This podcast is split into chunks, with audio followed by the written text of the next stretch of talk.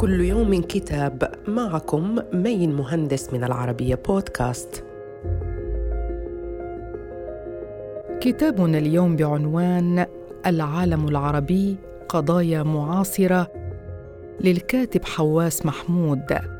يتناول الكتاب عبر فصوله قضايا وموضوعات عدة مثل البحث العلمي ودور العلم والتقنية في عمليات التنمية. كما يتناول الثقافة العلمية واقتصاد المعرفة والمجتمع المدني ومفهومه وعلاقته بالدولة ومشكلات الشباب في العالم العربي والعولمة بالإضافة إلى فصل عن علم اجتماع الإنترنت وموضوع المستقبلية والدراسات الثقافية.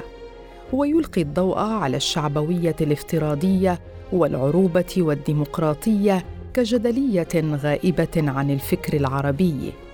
صدر الكتاب عن دار الزمان وإلى اللقاء مع كتاب جديد.